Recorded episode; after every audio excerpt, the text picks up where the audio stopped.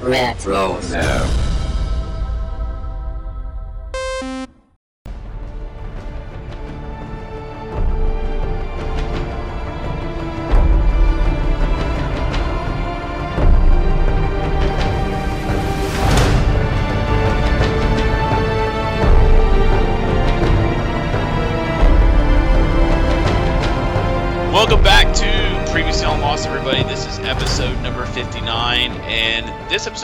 About is Enter 77, and we're looking forward to talking about all things bullet holes and ping pongs here on this episode. And with me to talk about how damaging a bullet hole, a bullet hole wound to the shoulder would be when you're trying to play a game of ping pong is Corey and Steven. What's up, guys? Oh, not much, man. I had to just search every nook and cranny uh, to find my notes for this episode here and get prepared. I have to search every nook and cranny. Steven, how are you, Locke bud? is not very good at that. No, he's no he, he he's good at playing chess and blowing things up, but Uh, So- I, I'm doing pretty good over here. Other than I, I got this weird, dirty cat just kind of staring at me. I don't really know what to make of it. He looks kind of familiar, but I don't, I don't know what's going on with this cat. Oh that that darn cat. No pun intended. Uh, but hey, listen, guys, if you want to check us out, we're so glad we're going to talk about this episode. But if you want to find us, you guys know where we're at. We're on all over Twitter. Uh, we're on Instagram. We're on Facebook. Uh, we have a Discord.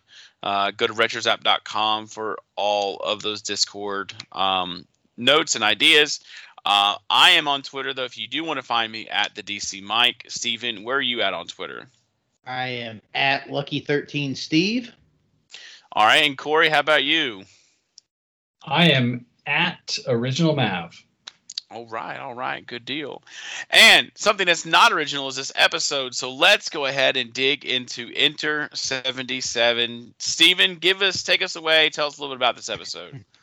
All right. This is uh, episode 11 of season three. First aired March 7th, 2007. Um, directed by Stephen Williams. Written by Carlton Cuse and Damon Lindelof. Um, Locke, Sayid, Kate, and Danielle find a communication center, another Dharma Initiative station called the Flame, in an isolated cabin in the woods as they capture the Russian sentry Mikhail Bakunin, who claims to be the last surviving member of the Dharma Initiative. But Sayid immediately suspects that Bakunin is not who he claims to be. Sayid recalls his past while residing in Paris, France, when he was invited to work as a chef at an, of an Iraqi restaurant, but actually he had been recognized as the torturer of the wife and owner. Meanwhile, Sawyer plays a ping pong game against Hurley to try to win back his possessions and loses. That's right. I, Oh, I like that it's. I I like that it's March seventh, two thousand seven. And the episode is Enter Seven Seven. It's, it's good. I believe that was intentional. Had to be. Had to be. Uh, just a couple episode facts. There's not many for this one. The man they encounter at the Flame Station is named Mikhail Bakunin, which is actually the name of the 19th century Russian political theorist who was very influential in the development of anarchism in his political movement. I, I gotta say, I don't know. We don't talk enough, I think, about just how many name, like just how good they were at naming their characters. You know, there's a Oh, meaning yeah. behind every. They're all named Yeah. after philosophers, you know, theory, all kinds of things. They're really kind of fun little Easter eggs in this show. Oh yeah. Uh, the last bit of episode, uh, kind of a fact, is the two chess games shown are taken from Tal Larsen Candidates Tournament 1965 and Karpov Kasparov 1985 Moscow World Championship match. However, both have been slightly altered. Interesting. All right. Uh, chess trivia there. For all of our It's- chess listeners, Uh, it's a little ironic that Mikhail is named after an anarchist, and he is like so uh, committed that he's willing to uh, kill himself for this uh, you know group he works for. But anarchy, man. so, uh, any, anyways, very uh, it's a lot of interesting nuggets we're gonna have that are just that's just like buried in the text of this episode, like going to the flame. It's so great. So uh, before we do that, just uh, checking on the days on the island. So far, uh, we are up to day 79, another seven, right? Of course. And we have, get ready for the episode, our previously on Lost, just like the name of our podcast. Boom, boom, boom. What uh, previously on Lost segment here? What happened right before the episode starts? Ooh, I scrolled down and away. Okay. So first, the others bring the survivors to the Pala Ferry and send Hurley to give the message to the rest of the survivors. This is a nod to uh, Ms. Klugh. Mhm. At Eko's funeral, Locke notices an inscription on Eko's Jesus stick. Lift your eyes and look north. John 305. Uh, then Kate insists to save uh, on saving Jack. And finally, Locke Locke's team is watching the Pearl orientation video, and in another screen, they see a man with an eye patch. I believe he says something like, "Well, I guess he'll know we're coming." Yep. So remember that, uh, really sets up. I mean, come on, eye patches. They're they're fantastic. Sets up this this one of a kind character. R matey. R. It's Yarr. really, guys. I am so tired right now. This is gonna be a great episode. I don't know half the stuff I'm probably gonna say. Speaking of stuff I don't know what to say about, let's talk about Sayid's flashbacks. This is a Sayid centric episode, and obviously we have some flashbacks of him. And uh, what did you guys think of the the the flashbacks? Um, before I give my critique of it. Well, just really quickly, is just kind of a. I just want to state this as a overarching statement. I think this is a very underrated episode. Well, we'll decide by the end who likes it. If we all like it, I'm not sure. I haven't seen everybody's rating, but I do think not that this is going to be like on somebody's top ten, but I think this is kind of like a forgotten episode. People remember more the encounters like when they get to the barracks and all these other things. It's just this is kind of just like fixed in the middle of the season, and I think I think it's a, a very good episode. I used to forget about this one, and then it became kind of just like a special favorite episode of mine. You know, sometime in one of my rewatches, I really uh, came to love this episode. So, but Huh. let's get into the, the flashback, right?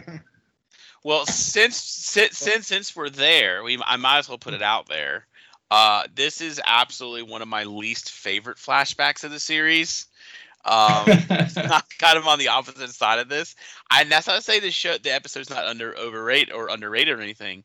Um, my my issue, it's not as bad as some of the flashbacks we've seen or are gonna see, i.e., Thailand, uh, Jack's tattoos, but it's it's it's not as bad as that. But I feel like the flashback doesn't really do anything for the story except Sayid recognizes a cat looks the same, and he remembers his time he got beat up for um, a bad uh, chicken parm. So I don't, I don't, I don't, I don't know. It, it's that the rest of the episode is great, but it's not one of my favorite flashbacks. Doesn't mean it's terrible. It's just not. It's like I could do without it. I gotta say, I, I think I'm kind of along the same lines. It, it- it's one. It's probably my least favorite Sayid flashback. Yes. Um, so yeah, I mean, not one of my least favorite of the series, but and what I think I didn't like about it is Sayid just seemed out of character this episode, like in multiple ways. Like he had the inclination that something was wrong when he first had the meeting with the with the um the owner of the restaurant who was giving him a jet. Like he knew something was wrong, but he still went. And Sayid usually, you know, has a plan, but it kind of seemed like he just believed, you know, like he fell for the the guy's, you know, convincing him to come in for the job. And it just that didn't seem like something Sayid would do. And like he seemed like he was genuinely surprised when he got kind of jumped there at the restaurant. That's not usually Sayid. And I just I don't understand what Sayid was doing this episode. Like he lied for a long time and then he finally told the truth. Like he just I don't know what he was going for. Like Well, did now- he did he really think this lady didn't know him and he could get away with lying and saying it wasn't him. Like I just I didn't under I didn't think Sayid acted like Sayid this episode. Well, out. did, did did you think he actually told the truth, or do you think he said that just to appease her so they'd stop beating the crap out of him? I I, I thought that he Yeah. that he told the truth finally. Like He told the truth at the seemed end. Pretty, she seemed pretty sure it was him. So I, I don't know. Okay. Did you did you not? Did you do you think? I mean, I I kind of I could kind of pick up hints on both ways. Every time I've watched this episode, I'm like, okay, oh yeah, he's definitely telling the truth. But I've also watched this episode and thought he just lied his way out of getting hurt even more. So I mean, I could see it both directions, and because he is he is a very good interrogator and a very good persuader. So I think if he does it right, he could persuade her, and and and and you know just to spare his life in a way. So not that he did, I just I don't know. I could kind of go either way on it. I think that to answer kind of what Stephen was saying at first, I think he lies because in his mind, if this man finds out that he really tortured his wife, He's if dead. he if if Sayid admits it, he's going to be killed. That's what I think. Sayid goes. There's no value in me telling the truth. There's I'm not going to get anything out of this. So I, it's better off for me to plead innocence and to lie and hope that somehow I can just stall, stall, and maybe Sayid can get his way. I mean, we know Sayid is Yeah. fantastic at hand-to-hand combat, as we're going to see later in this episode. So Sayid is just biding his time for when he can try to do something. And I, I think his plan was probably to fight his way out eventually, but he he definitely doesn't want to tell the truth to that guy. Now, you know, at the end, he shows remorse. So, yeah. Okay. I mean, I mean, I could, I, I could see that, but I mean, is there anything else really that that we want to talk about in in the flashback? Though I know that sounds bad, but I'm like, there's, well, there's really not. I mean, he was a chef. He got offered another job. He got beat the crap up because he tortured somebody, and Well, I you- agree I, we was didn't- let you guys uh, give your criticisms, and then I was going to give my defense of it. okay, go for it. Let's let's let's defend the flashback.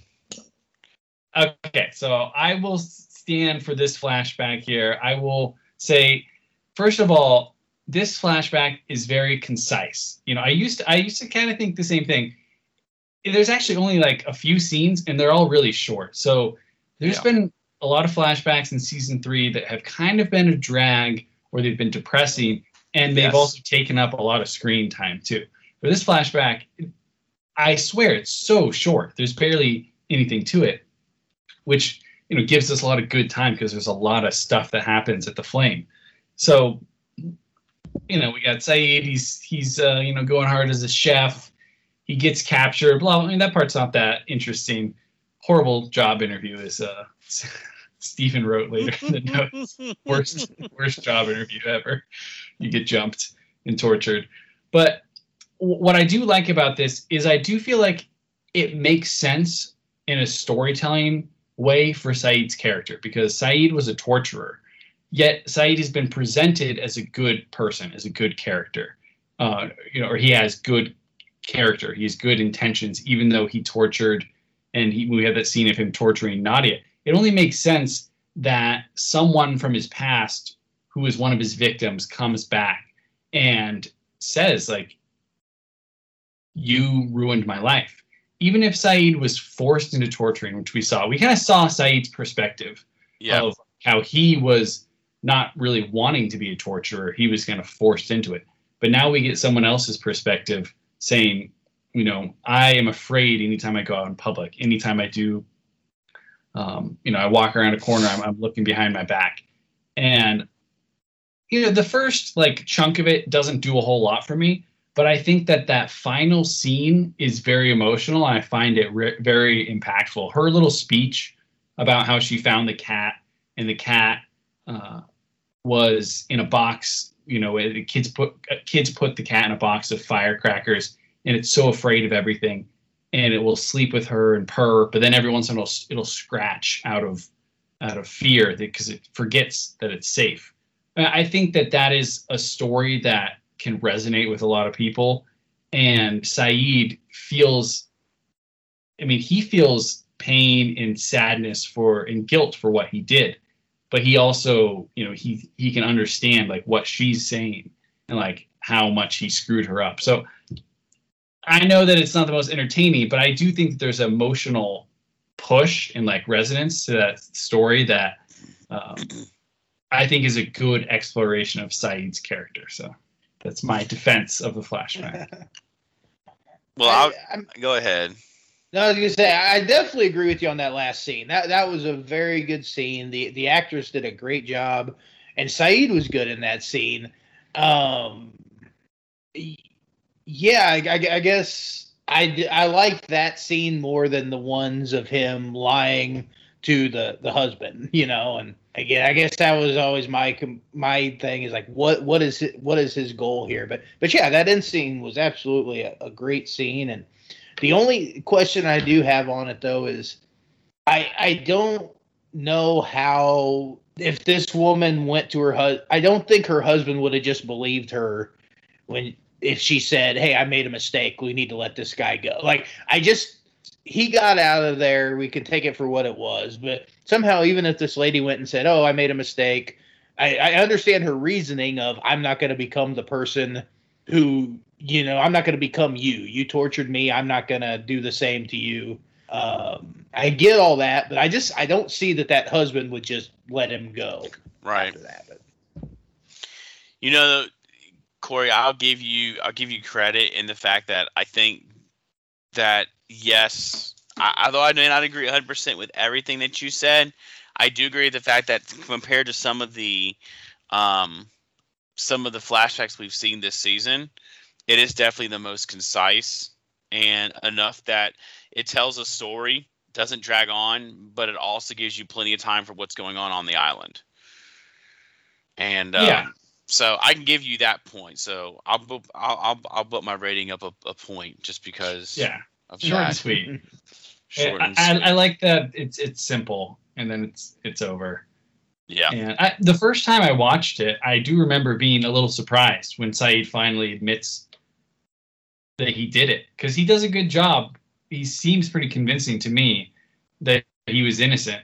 And uh, of course, I mean, you should think like, well, how could he be innocent? I mean, he really is a torturer, right? Like, it makes right. sense he did it.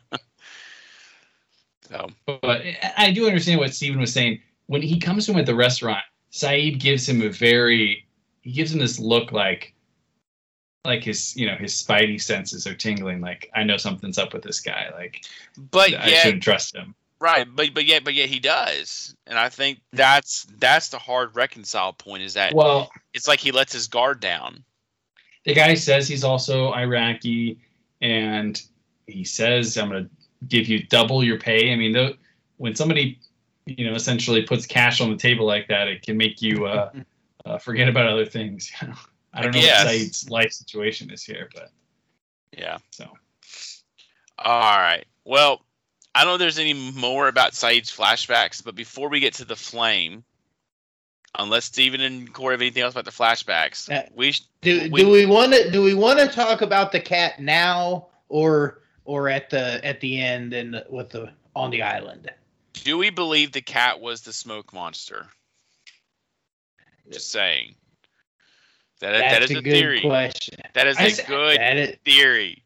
I say we leave save the cat for for when the cat comes back in the. All right, we'll save the we'll save the best for last. Yeah. Okay. Okay. So let's talk about this epic ping pong battle between Hurley and um and and Sawyer. By the way, I did. Steven Steven put it on his notes. Of course, I, I didn't write it on mine because Steven already had it. I loved when Nikki when Nikki is talking to Sawyer and Sawyer says, "Who the heck are you?" I was like, "Yes." Yes. He's like, A, I want my stuff back. B, who are you? I love it. And it, I love how it's hilarious. Gonna get, I love how Paul's going to give him the the magazine and gives him the toilet paper. He's like, "Now nah, you keep it." oh, it's great. It, Nobody wants it. It's funny. It's, Go ahead. it's funny and, and it's it's Sawyer being the voice of of the audience. You know, like who are you? Yes. But at the Mhm. same time, she literally like when he came home, she was the first person to hug him. Like he knows this woman. He's just being a jerk here. like he knows who she is, or at least we're supposed to believe that he knows who she is. Yeah, yeah, rough. Unless Um, the writers just forgot about forgot about that from a couple episodes. No, I That's- think that's a I good think point. I think they were using Sawyer as as a, as a speaker for the audience because the audience was thinking, Yeah. "Who is these people you're trying to interject into the story?" Mhm. So, I do I do also love that toilet paper holder. I mean that that was a it just re- reminds you of when you know you go to go to a like a little gas station out in the country, you get the the key with the you know the a long piece of wood to go get into Yeah. the bathroom. Well, it's kind of the same thing. Oh, you're going out Yeah. to the to the trees. Here, take the toilet paper. I guess is the toilet paper from the pallet drops? Are they dropping toilet paper? I, I I assume so. Was it from the hatch? Uh, It probably was from the hatch or from the drop. That makes sense. Because they didn't seem like they. I know that Hurley was using leaves in season one. Oh. They didn't have a whole lot in season one. But uh, yeah, Sawyer doesn't want the magazine back. I mean, nobody wants. It's been in the bathroom, right? Oh. So this book has been flagged. It's been in the bathroom. Um, yeah. So, the, I, will say, kind of the same thing about this storyline, this island on island storyline. Again, very concise. You have like a secondary story that there's only a handful of scenes, but they're all great, and Yeah, they do this. It does a really good job of balancing the tone because there's like some pretty dark stuff in the flashback, and then there's some pretty serious, you know, semi-dark things happening in at the flame and then this is just like we're playing ping pong you know we're having fun here and uh, hurley's gonna whoop up on sawyer so it's great that was Yeah. really good. We yeah it's a nice little beach scene and i love that they come up with this punishment or this you know these these stakes to, to bet on. Because sawyer again he wants all of his his stuff back. He's a guy that has to have stuff right? And Well- he's just so confident yeah i'll win. And uh you know son's like all right you lose no nicknames for a week. Which a week's It- it's time funny is going to take up the rest of the season Yes. Oh, what was that Steven? it is it is funny that all the things they could have you know asked for that that's the one thing that that just really gets under all their skins is all of his nicknames and they they're all in agreement. Yes that is the punishment. No no nickname. That was a great moment. And, and it's the best it, it's the most difficult one for sawyer too. Yes. It's going to be the most difficult one for our Sawyer's name dictionary as well for the next uh, a few, quite a few episodes. oh yeah. That's so so here's my question. Uh, which is a better place to train if you want to become like a ping pong you know master? Is it uh, while you're in prison or in a mental hospital? I think a prison. you would think a prison, but Hurley, I guess he said he played in the in the basement, but he also said he played a lot at the institute, and then he kind of like trailed off at the place. yes, as he was giving Sawyer some um, some of his magazines back. So he was considered. He did give him some of his magazines back. Well, we also saw that with the Connect Four game that they really had a lot of free time at the mental institution and not a lot of recreational activities. I guess they had basketball. They, they did kind of have basketball, but I could see him spending a lot of time at the ping pong table. Yeah, Yeah. and well, it's, it's also hard to play basketball in slippers. So and for some reason, like Hurley was always wearing slippers, right? I don't Or was that know. Dave? I don't know. I've seen LeBron James play, and he acts like he's wearing slippers. Way he's slipping and falling. Oh, yeah. Apparently, they're changing some of those rules for next year in the NBA. We'll see. We'll see. oh my! Less Does he want? But- um, I, I, I like that the Hurley's like, what about should we do a mercy rule in case That should that should have been a sign that he's about to just kick his butt because he's like, maybe we should institute a mercy rule. Mercy rule. And, he's and he's I gotta say, like, Said, Sawyer, Sawyer is a con man. He should know when he's getting hustled. Like it was oh, obvious here he was getting hustled. How did he know? Did he just have such a high opinion of himself? He did. He just didn't see it coming. But oh man, Hurley was Well, hustling good here. Well, I, I, I don't think it's that he has such a high opinion. Oh, I agree, though. I don't think he has such a high opinion as much as it was. Hurley does not look like your typical ping pong champion, ping pong style master. He doesn't typically look like that kind of a guy. So when Sawyer was judging him based on the way he looked, he's like, mm. Hurley's like, okay, I got this. So I, Yeah. I, I, I did love it. Hurley took it to him the first couple points, and then they cut to like the aftermath of the game, and Sawyer he's like rubbing his head, and he's trying to fix his glasses because apparently in Yep. the last point it smacked Sawyer like off the table right into the face. the middle of the That's floor. funny. And, and, and, and then he said, "Dude, you didn't get no point. You got three. I, yeah, he at least got three. I'm happy for happy for Sawyer. And then we get a nice little uh, exchange here where uh, Hurley tries to like be really friendly to Sawyer. He's like, "Here's some magazines, like you know, because I know you're the type of guy that needs to have stuff." Which is a great line. I love it. He's psychoanalyzing him. And he's like, "Get bit, or you go." well, yeah, and he does actually say like what is actually going on. The audience is pretty aware of it. He's like, "Hey, you know, Kate's gonna be okay. She's with Sayid and Locke. Like, don't worry, and Rousseau. So I mean, that's two, three. You know, the four of them are pretty well, uh, you know, equipped handling stuff. Oh yeah. And like, don't worry, Kate will be fine. Like, she'll be back. I know you miss her." And Sawyer is so mad that he's being talked to like, this way. Get bent, Hugo. That's great. Uh, nice pep talk.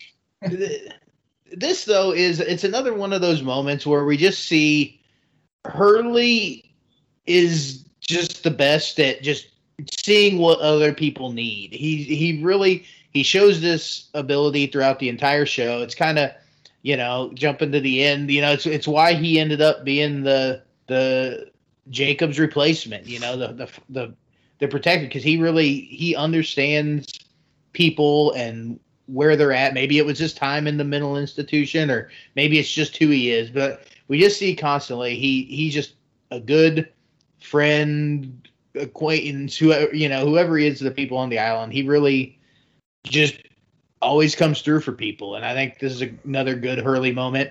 And you gotta love just the the the budding friendship with Hurley and Sawyer. It just you know Yeah. it's a Sawyer can't really accept it. He doesn't want to, you know, be be friends with Hurley. But but we see, you know, in the call in in the uh, van episode, and uh, so many other times that you know this is uh, a friendship that you know Sawyer does does value. I think even if even I if agree. he doesn't want to. It's a friendship that will never end. Okay, should we, should we talk about an even greater friendship, and that is the friendship between Locke and uh, computer chess? yes, let's do that. Let's talk about the flame storyline here. Uh, yeah, this is Actually, this is such be- a before- fun adventure. Go ahead, Steve. I got one more question from the from the last storyline before we move on. I thought it was a fun conversation at the beginning with with uh, Hurley and Sawyer about did the hatch explode or did it um or did it collapse? And I don't know. What do you guys think? Did it think it- explode or did it collapse? I thought that was a darn good question. I think it neither one of them were there. Neither one of them were there. I think it imploded and then exploded. I think it drew all the energy in, and then boom! That's why you see that giant crater where everything looks like it's been sucked in. So I think there was a mixture. It was an implosion, and then it built the energy built up and then popped everything out. Yeah, because we see we see stuff falling from the sky that had obviously, I guess you'd say, exploded. That's a, that's a good way to put it. Im- yeah, I, I think you- imploded then exploded. yeah, I think that was a good description. There was like the implosion, but like certain things like debris popped out as well. Yeah, makes sense to me in my brain. All right, that was Uh, it. All right, what else, y'all? All right, so let's talk about the flame then. The, how the flame? Do we want to talk about how the flame went up in flames, or do we talk about everything else first? Yeah, well, let's start.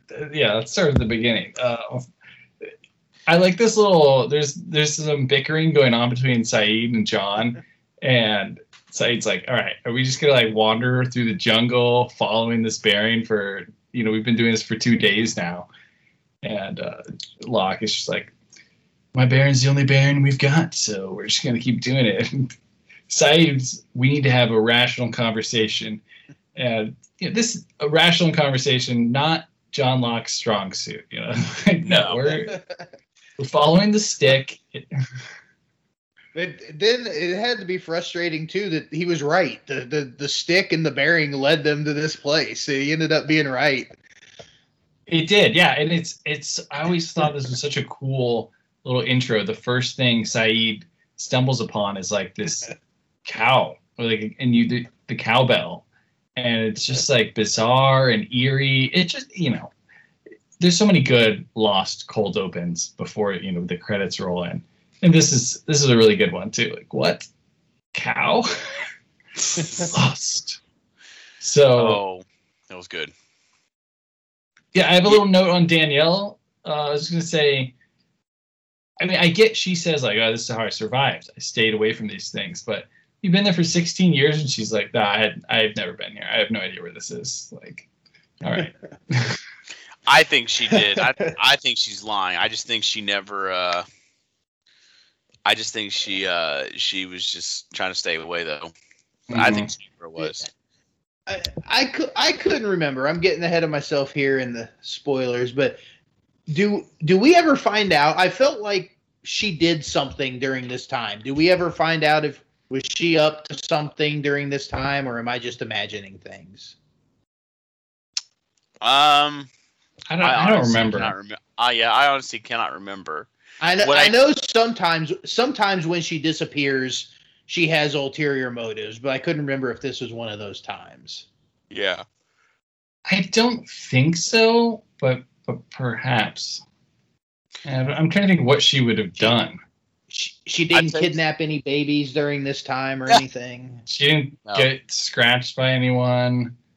I tell you what, I uh, did forget. I did forget that. Okay, this is gonna be sound really bad when I say this. I did forget that that um that Sayid got shot in this episode.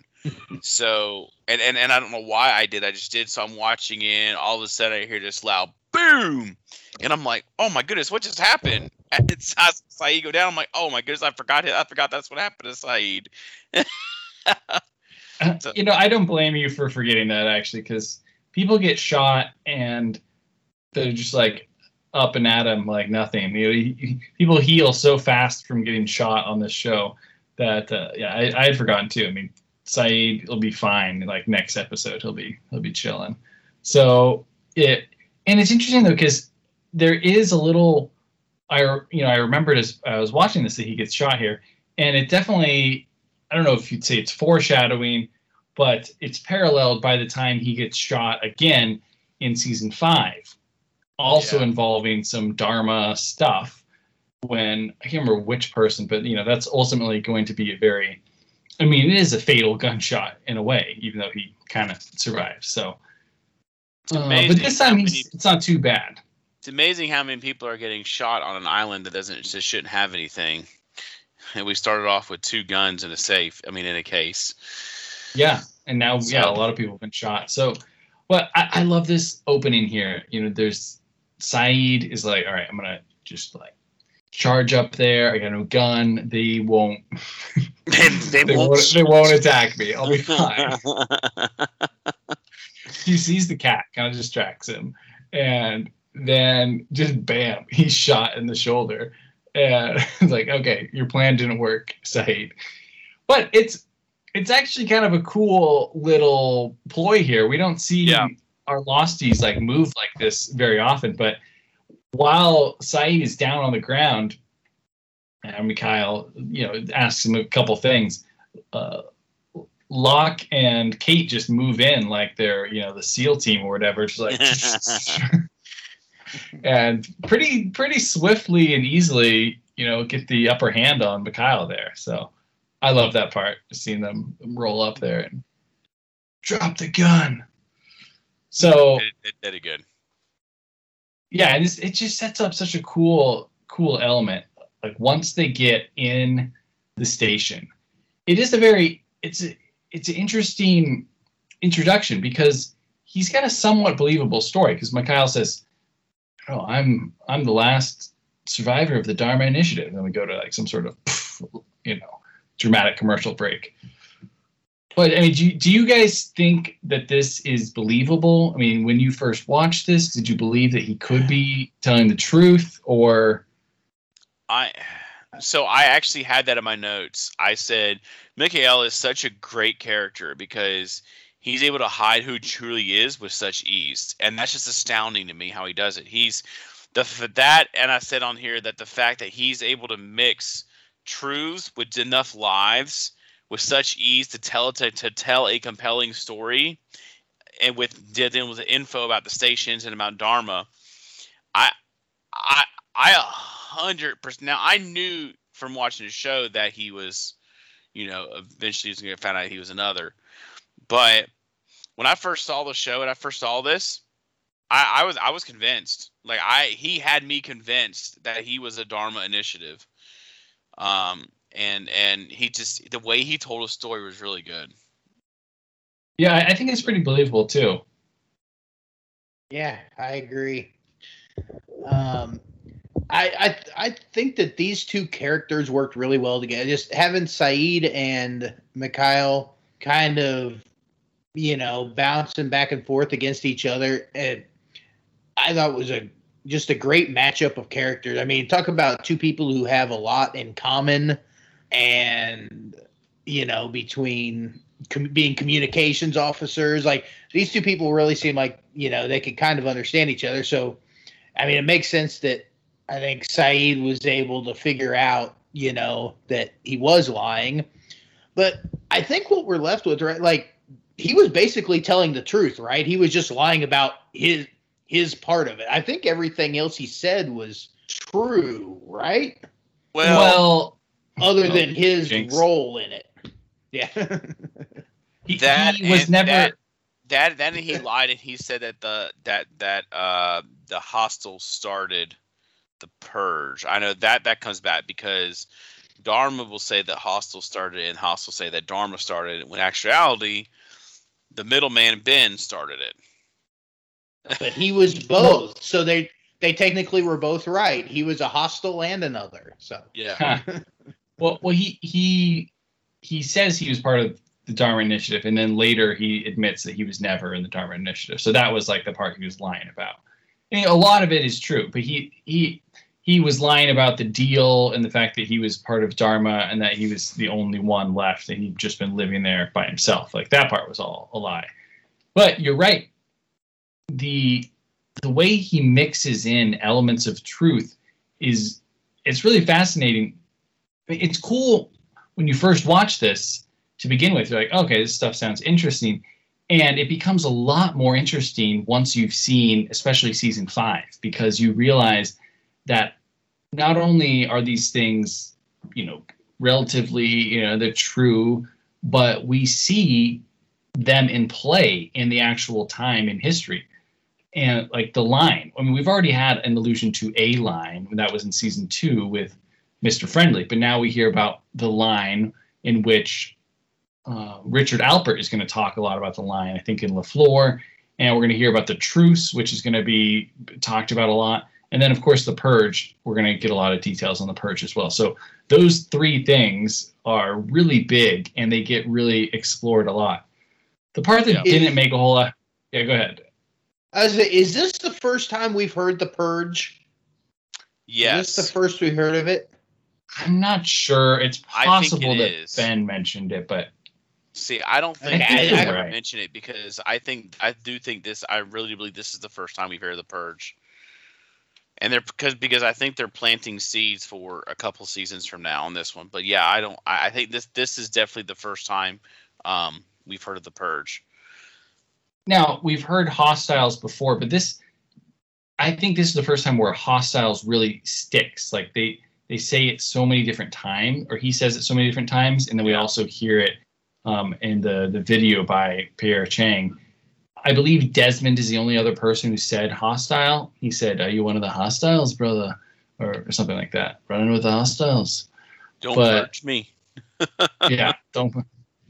But yeah, and the truce, that's a really interesting part as well. All these things go hand in hand together. You know, the line and the truce go together, and the purge is the failure of those two things to work out uh, at all. the part of Mikhail's story, which really, I mean, you don't. Obviously, Sayid can like read people really well, and he can figure stuff out. But you don't need to be an, uh, you know, an interrogator to read this. He says, "I traded two cows for my safety." and uh, so they let you live for like 20 years for two cows? Like come on man. They could have killed you and taken all your cows. I don't know. It uh, i guess it kind of it seemed to work a little bit but but even kate i mean it seems like sayid was aware of this pretty much the whole time. It's playing along. And kate gets wise to it too. She's like why would they they're all this equipment, these satellites, like why would they let him keep even if it even if it doesn't function? What why take the chance he's not going to jerry rig this together and do something with it? He knows a lot. So uh, Yeah. the other nice hint is he says he said they're talking about the hostiles and he says yes they've been here for a long time a very very long time which is a nice hint to what we're going to get in season five and six again we're going to learn you know, eventually But the i mean we've already seen the four-toed statue but we're going to we've only seen the toe part we're going to really understand that the hostiles when they say the hostiles or the others, like they have been around for hundreds of years, a long time. So another cool little hint there. And then the big, the big drop of information, right? Mike was was very happy to hear about this. We get the confirmation of the underwater station, right? Oh yeah, I um and this is all setting up toward, toward toward the end of season three here. I mean, this is it's it's it's nice to see them finally setting it up that direction. Um, I was also looking up some more information about about Mikhail as well. I couldn't I couldn't remember something that happened. Um, It's, shout out to Crackpot Jack for predicting the underwater station about, you know, 10, 15 years ago, whenever that was. yeah, that um, yeah. Bye bye, Charlie. um, oh, bye, Charlie. Uh, I mean, go ahead, Steven. I was just gonna, I like I feel like this this episode is kind of the definition of a, of an info dump episode, but because he was lying, it's like you don't know how much of it is true and how much of it isn't. But we learned a lot in this episode, I think, and I don't know. Yeah. Lost Lost is usually really good at the info dump because they're able to build the drama around it. Like the focus isn't on the information he's giving. The focus is on can these people trust each other? They're feeling each other out. And Sayid thinks that there's someone else hidden in there. So we're focused on the real world danger. Meanwhile, we're getting all this relevant information. And you know, I think Lindelof uh, famously said, "I don't want to do a midichlorians info, you know, explanation like Star Wars that was, you know, such a poorly Yeah. received uh, Force explanation.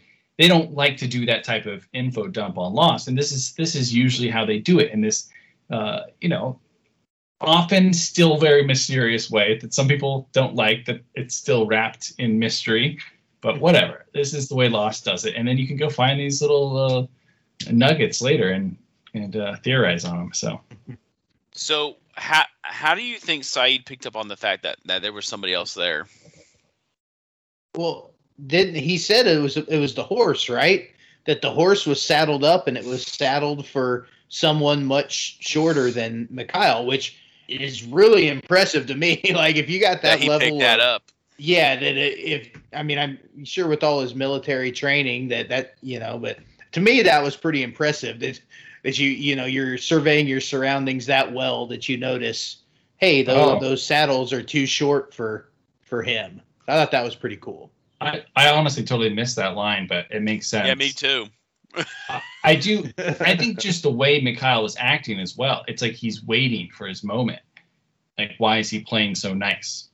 And and I love that. I, I I love that line that he says after everybody takes a drink. He puts his cup down and says, "Look, how much longer are we just gonna play this game we, we, we that we both know?" And then they just go at it.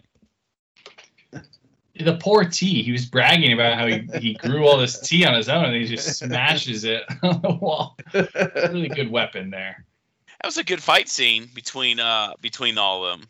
Yes, I love this episode. Has some good action. Meanwhile, I mean, Locke is just off playing chess, whatever. Okay, Like he just comes out after everything's done. Like seriously though, if if you get put in this situation, like why are you going to go start playing chess? How did that make sense? How was that being helpful? because Like- Locke Locke is so unable to control himself around games. Every I mean I mean it, I just he was a colonel. he was he was a colonel. no, I just I I think it all has to do with with strategy. He likes stra- I don't think he really would have been as invested in it if Mike Mikhail didn't tell him um uh the computer cheats. I think I, I- think he wouldn't have pushed it, but I, I think he was testing it after that.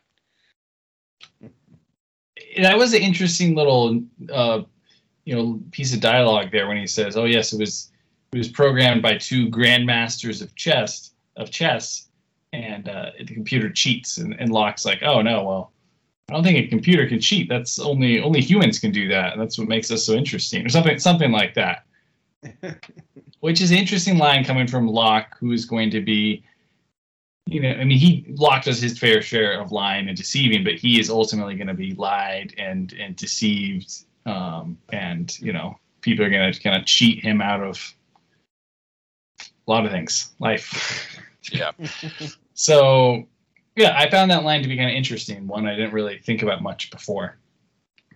Yeah, he so he's a that's that is my one gripe about this episode is that I don't like the whole like Locke playing chess the whole time.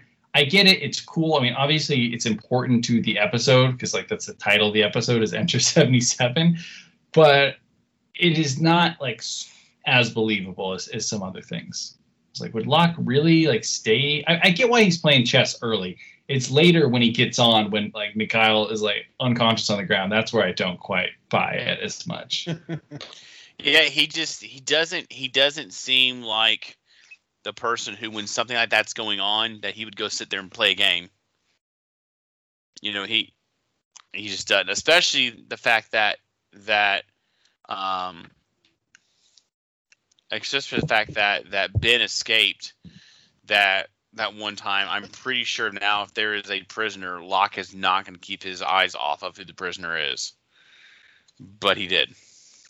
It just did, it didn't seem it didn't seem Locke like. Yeah. So- Well, I I think we should go back to this fight scene just for a moment because this I want to compliment this again. It's just like anytime you get Sayid in hand-to-hand combat in an episode, and it's actually a good fight. Like this is a legit fight. Like obviously Mikhail is was a trained, um, you know, soldier uh, in, in Russia. You know, so he's he's got some in Soviet Russia. He's got some abilities here, and uh, they go at it. But obviously Sayid's going to take him down. And not only do we get a you know Saeed in hand to hand combat, we get Kate coming in with the butt of the rifle, which Yep. is one of her patented moves. It's just like boom. so And I love that. and and then again Locke coming in right at the end with the door open with the with the pistol. All right, guys, I'm here. Who we taking down? yeah, little late Locke. Sorry, I had to save my game first. I had to save my game. I, it is good that they let Mikhail clean clean Sayid's wound. I will say he did a pretty good job at that. Just whoop, whoop. Bro, that was some pretty good surgery. That was some pretty good camera work too. yeah, it Like, looked I was shocked. It was So- it was nicely done.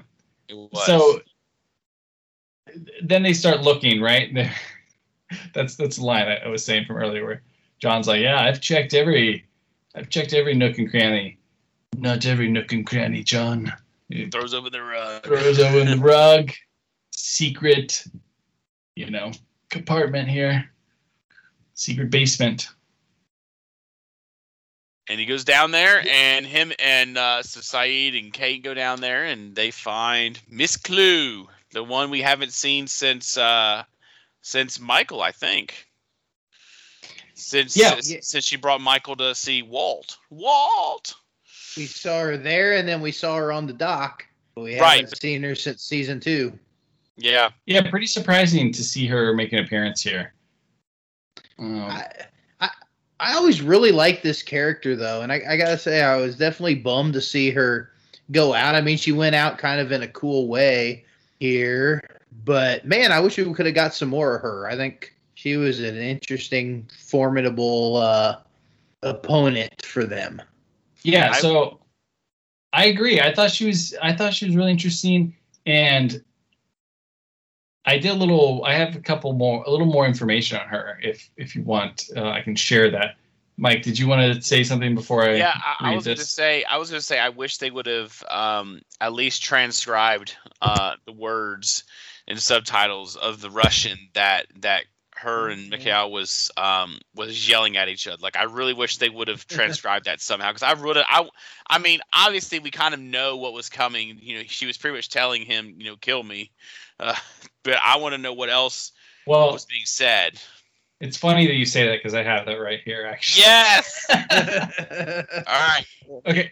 What so, so, said in that conversation? Yes, that was great. So, what was first interesting, I think, is I read on here that I guess originally the plan was for her to be the person killed on the sailboat by Sun and you know what's what starts this whole conversation is Sayid, you know, cleverly says, "At least we killed one of them," you know, in this kind of smug way to just stir up Mikhail.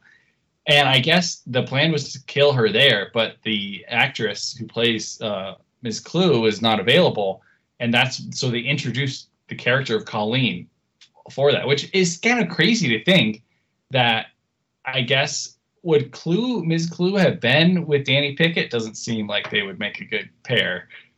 Or would would no. Pickett just have not had a wife that was not going to be part of the story? Because it feels so essential that Colleen is Pickett's wife. That's why you know he gets so fired up. Um, but anyway, so I guess she was. They changed, and instead they had her die in this episode. Like, come on, they, they didn't consider keeping her alive. But I'll let you guys return from the edge of your seats. I'll read what it says. So this is the translation. Okay. From Russian. So Beatrice or Ms. Klugh, uh, she says, "We can't risk it. You know the rules." And then Mikhail says, "There's still a way out." So he's trying to convince her no. And then she says, "We won't let them into the territory. You know what to do. It is an order." And then she yells in English, "Just do it, Mikhail." And in Russian, he says, "Forgive me," and shoots her.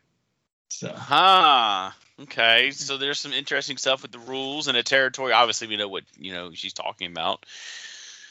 can't can't, can't let them near the barracks. Uh, yeah, and that's pretty cool. So, uh, yeah, it's really cool. And on, on Lostpedia, they kind of say that it seems like she is basically equal level with with um, with Mr. Friendly. Tom and her about you know, like they're they're you know they're not top dogs, they're not Ben level, but they're kind of like the second tier of leadership. So she has some sort of leadership role, and it seems like with the horse that she had ridden her that horse over to talk to Mikhail about something. So she wasn't normally living there, but she was visiting horseback and mm. was there when this happened. And yeah, so it seems like she is some sort of leader and that's why she gives it. She says it's an order. She orders Mikhail to kill her. Now, like, come on, guys! Like, you guys are really that committed to this whole others thing? You're gonna die for it? I mean, not Ben wouldn't even do that. Come on. So. I mean, if you swallowed, the, I mean, if you drank enough of the Kool Aid, eventually you, you know, you, you, you can't help yourself. Yeah. So Then there was another, one other interesting thing here. In Lost, the official magazine, an article. Now, I don't know if this is considered canon, but Okay. they revealed the like a background story for for Ms. Klugh that she was possi- that she was once a for- she was a former nun, basically. So I don't know if that's actually considered. I could see it.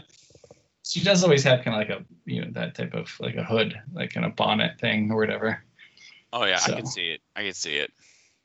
Um, so so ba- back so Klugh dies. They go back inside.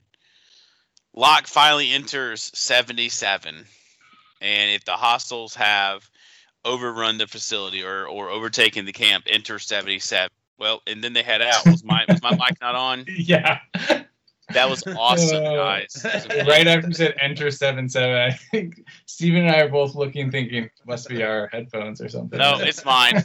So, oh no. So after Locke enters uh, 77, they all they all kind of walk out of the of the building, and um, they get you know some um, they get uh, they get some of the paperwork and all the kind of the information they came from the flame, and as they're leaving, uh, you just see the just explosion, boof, and the flame goes up in flame. So, so did, say, no, go ahead. yeah, yeah. Did, did John know this was going to happen? That was my question. He? Uh, I don't I don't think he did. Yeah, I I didn't get the impression he did. He, he looked kind of surprised when it went boom to me, but what were you going to say, Steven? I was just gonna say, like, is this just? It was cool. It was. This was, you know, cool to watch in the episode, but this wasn't a very practical emergency system. Like, if you were really being attacked and overrun, you have to go in and beat a game of chess against this, you know, high performing computer. Yes. Like, that is not a quick way to, you know, get to this emergency detonation system. It just didn't seem very practical unless Mikhail is just that good at chess that he he programmed it that way. But I mean, it well, there's there is a, like a three win move, but I wouldn't think that that would that would work against this computer. Yeah, I just, especially if Mhm. it's programmed by two grandmasters. Well, I, I don't. Yeah, I don't think it really was. Maybe this is just kind of like something to hide the chess. Kind of hides these controls that exist there, and there's a way to access it. Otherwise, or you just have to beat it, know. and then you once you beat it, it's like accessible anytime. Yeah, it doesn't. You, you bring a good point. It it is weird. I never really understood why the chess. I always felt like I was missing something. Like, oh, I mean, I'm just not getting this. That, that does make sense what you said. Maybe there was another way around this, um, where you could get to that emergency system directly, but this was just kind of the camouflage. That makes sense. Yeah, But yeah, basically, Locke's curiosity gets the best of him. Like he can't resist beating this game, even though like even though it gets Mikhail to like hold his neck, you know, uh, or hold, hold a knife to his neck, and yeah, you think he would know better.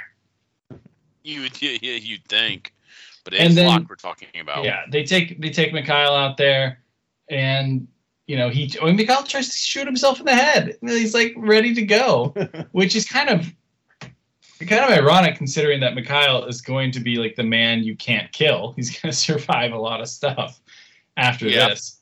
He was he was willing to do it himself, but I mean maybe you understand like the guy knows that he's he's kind of doomed uh, in a way, but he doesn't die and Rousseau meets back up with them and was like, just just kill him.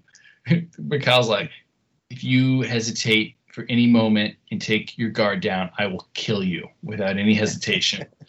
And she's like, yeah, let's let's kill him. He just said he's gonna kill us. Like, why leave him alive? I guess they want information on how to get the Jack. Yeah, and well, the, the tie-in, we got to talk about the cat now. The tie-in is the cat. You see it running. We saw it earlier in the episode when Sayid first goes towards the flame, and then we see it at the end when he's when they're leaving. He stares at it. Now, Mikhail said this cat was named Nadia after a, Russian athlete. which is also the name of Sayid's uh, ex lover, ex and future lover, Nadia. And, you know, it makes people think that is this the same cat that the woman had? My personal theory, and this is, it seems to be what a lot of people think, is that it's just a cat that it's the same type of cat. It looks very, very similar. And this is supposed to be a way to help us draw the connection between the flashback and the present day. Like that's part of the reason why he Yeah. doesn't kill Mikhail is he's he's thinking about the things he's done that he regretted when he was a torturer, and he's and he doesn't want to do that now. Yeah. I I I could see that. I I always thought that maybe the Man in Black had something to do with this. I I th- I th- I think that's the big question. I think that you know this is another one of the long line of animals showing up on the island and what's behind them. Like it's it's Kate's black horse. Um, I think there's some other ones we're forgetting, but it, we never do find out for sure whether it's the man in black, whether it's just a coincidence. I mean, we never see Kate's horse again, so we you know we never get an answer on that. We never really get an answer on this cat because yeah, you could read it either way. It's either you know just a coincidence and it's just a similar looking cat, or there's there's more to it. And I think I think that's some of the lingering unanswered questions of Lost because that, that's something they never did address for us again. Well, No. appa- apparently, they're in a podcast. The showrunners made it basically seem like this was just a cat that looked like an like it wasn't. It's not really the smoke monster. And some people say, now I don't know if it's actually clear in the language, but people are trying to say that the cat, Amira's cat, the woman in the flashback, that cat was a male cat, and that this cat was a female cat and so Hmm. they're not the same cat. The the I- I same used- way the same way Vincent was played by a female dog instead of a male dog. Oh, interesting. Yeah. So, Well, yeah, I'm not sure. There's not. It's it's definitely supposed to be something that kind of messes with your head, makes you question it. But uh, yeah, I, I like the look of this cat. It kind of reminds me of uh, like Mrs. Norris from Harry Potter, oh my goodness. right? There's the Harry Potter reference. I had to get it in there. It just makes me think of Smelly Cat from Friends. Oh my goodness. yeah. Finally, finally finished that show. Uh, but uh, but yeah. So and then that's pretty much the episode. You they just they walk away and uh, the Lost screen comes up and that's uh and that's it. So. Uh, is there anything else then about this episode before we kind of move in toward our, our end here? Yeah, I was just gonna say it is weird that the whole basement is wired with C4. I mean, come on, that just If the hostiles just- are gonna take over, you have to blow the place up. It just seems like really valuable explosives. They're gonna. It, can't you just do a few oil drums or I, I'm not, I don't know. A few. It just seems weird. did they, did they still use this station? Like, were they still using anything from this station? Like, it seems like it would be kind of a waste. Yeah, the the Losties had found it, and but I mean, they could have they could have cleared them out and still been able to to use that equipment in there. It seems seems kind of weird to want to blow it all up. Yeah, there must be something valuable, valuable information in here. Well, nothing was operable. If you Right. remember the computer, everything was op- everything was was was inoperable. I don't know, but maybe some things could be. You know, It with. I mean, like he it- could he could MacGyver it. Well, it looked like he had been trying to fix some communications part of it the whole time, and he was never able to fix it yet. Maybe we'll have more information when we watch because you know this we will revisit this place in the past Yes. when we when Radzinsky's there In the past, That's- in the future, in the we future. will we will revisit this station. Maybe maybe fun. Radzinsky maybe Radzinsky's uh, like diary is in there and they feel like we gotta blow this thing up. Gosh, I hate- Nobody I can hate- read this. I hate Brzezinski. Uh, oh, all right. Well, la- last thing oh, I'll say. oh, oh, he's got one. last thing I'll say. Just it's, Kate. Kate throws a pretty good punch here. she pretty impressive. does. She like knocks Mrs. Klugh out. Like, like Dang, Kate. She's like, she's like no She's way, so hang on, hang on, hang on. Boom. she's got a hook. Well, I mean, you think you think how she grew up. Obviously, she's gonna have a hook on her. So, all right. Well, let's talk about a little bit of this. Our in memoriam today. Uh, the the the one I forgot that Stephen or Corey, one of the two, added. Um, in in memoriam today, we're gonna remember Miss Klugh.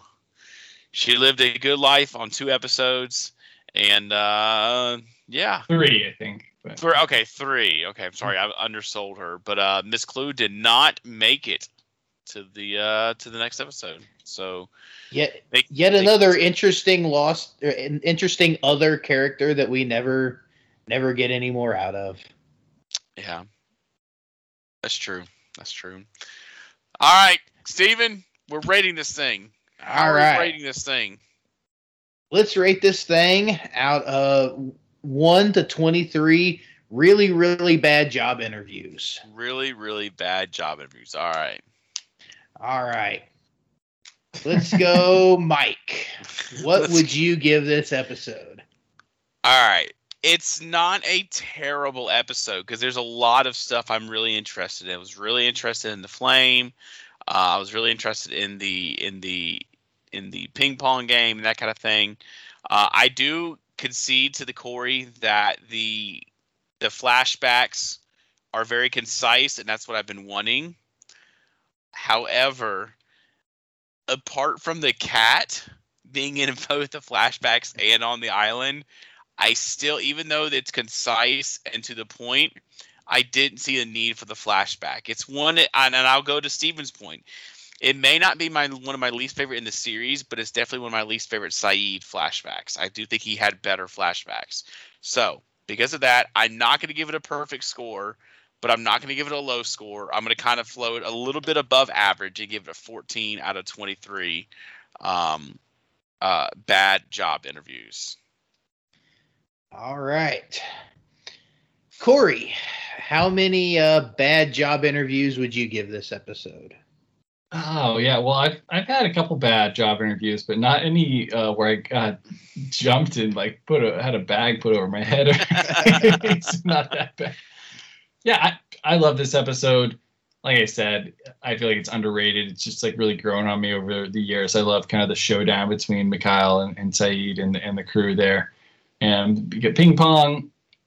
You know, I I don't mind this flashback at all, and uh, yeah, I, I don't have the list of Sayid episodes in front of me, but I think this could be my favorite Sayid episode. So Whoa. yeah, it uh, could be, take. could be. Anyways, Enter Seven Seven is uh, I'm gonna give it a 23. Sorry, not s- false alarm. This is too high, too high. Not a perfect score. I'm reading this backwards. I'm gonna give it a 22 out of 23 bad job interviews. Nice, nice, nice. All right. Well, we got a we got a, a wide variety of scores here. Um, I'm coming in just a little bit under core. I, I, I gave this one a 21 out of 23. Even though I do kind, I, I do probably look more poorly upon this flashback. Um, and that's that's why I, I knocked it down. The on island stuff was great. I, I mean, I really enjoyed Mikhail and, and that whole everything we found out up there at the at the flame. And yeah, the the, the ping pong game was great. So I really enjoyed everything about the episode. The flashback, it was definitely probably my least favorite Sayid flashback. But yeah, it was short. It wasn't horrible, and the scene the scene at the end was emotional. So it didn't knock it didn't knock my score down too bad. I gave it a 21 out of 23. Okay. All right. Uh, well, to end some things out here, uh, we didn't really have any unanswered questions. Um, I think the cat is an unanswered question. I don't know how you word it, but I think the cat. Who? what's the deal with this cat? Should be an unanswered question. what happened to the cow? There there you go. Yeah, they, Sear- they definitely should have come, steak. they definitely should have come back up there and at least eaten the cows. or at least saw like like like the bell hanging in a tree or something. oh my. Uh, but we did have some name dictionary, and it's probably some of the last name dictionary we're gonna have for a while because Sawyer lost ping pong. Um, but he called Hurley Grimace. He also called Hurley Avalanche. I just I don't know why. And then he Pretty called rough ones. huh? He was he was uh, he was kind of just dishing it out this time. Some Oh, kind of rough rough nicknames. So two of my favorite ones that he calls people are coming up here. He calls Jin and Son Crouching Tiger, Hidden Dragon. Uh, I thought that was little Stare- racist. it- little yeah. racist there. Kinda racist, right? little racist, but it was one of his. This is going to sound. I don't want to say better racist comments. That sounds bad too. Uh, Oh, It was a popular called- movie at the time, but uh, It was. Uh, they called Paulo Zorro. Uh, total. also a little racist. also yeah, a little- Yes, on a- little- little- but he ever. But out of these groups, you think about it, he called Hurley Grimace and Avalanche, which really okay, whatever. Nobody really takes it to it. But then Janet's son, we understand Crouching Tiger and Drowning. We get that. So out of this season, these were his better names. He called people as racist as they were. They were. They were. Yeah. So, uh, pop culture connections. We already mentioned Zorro. Zorro Sawyer calls Paulo Zorro, which is uh, a fictional costume hero known for Spanish heritage and f- sword fighting skills. Um, he does Paulo kind of look like Zorro, to be honest. he does. He does. Uh, Paul, hair. Paulo calls Sawyer hillbilly, a a pejorative term for people who live in remote rural areas and are supposedly ignorant. Um, He deserved that. did It, it is nice when people throw one back at Sawyer occasionally. Redneck guy. It is. It is. Uh, Crouching Tiger, Hidden Dragon was the Chinese language martial arts film. Um, Grimace, Sawyer calls Hurley Grimace, the McDonald's restaurant mascot for their milkshakes, known for his purple color and large size. Uh, I actually didn't know his name. That's cool. Uh, Avalanche, Sawyer calls Hurley Avalanche, a super heavyweight professional wrestler from the 80s and 90s. Wait, wait a second. Is Grimace uh, supposed to be a milkshake? Is that what Grimace is? I thought Grimace was just a random triangular shaped Muppet character. I didn't know it was supposed to be a milkshake. That's what I thought too. But but he, he Lostpedia said it. It has to be true. Absolutely. uh, Sawyer calls Hurley the number one draft pick, referring to professional sports drafting. Um, and then Nadia Comaneci. Uh, the cat at the flame station is called Nadia. Uh, Nadia Elena Comaneci was a famous Romanian gymnast who won five gold medals at the Olympics and the first to score a perfect 10 in Olympic gymnastics. In 1967, she joined a team called the Flame. That's a good par- parallel there. That's a very good parallel. That was really good. Called the flame, and then in the end, the whole thing goes up in flames too. So Yes. So uh, we, talked about implosions at the beginning. This, uh, yeah, gets there. So we had some good nicknames this time that Sawyer was able to pull out. Then we had some crappy nicknames he was able to pull out. I still th- I should have put up there the number one draft pick. That was by far the funniest one to me for some reason.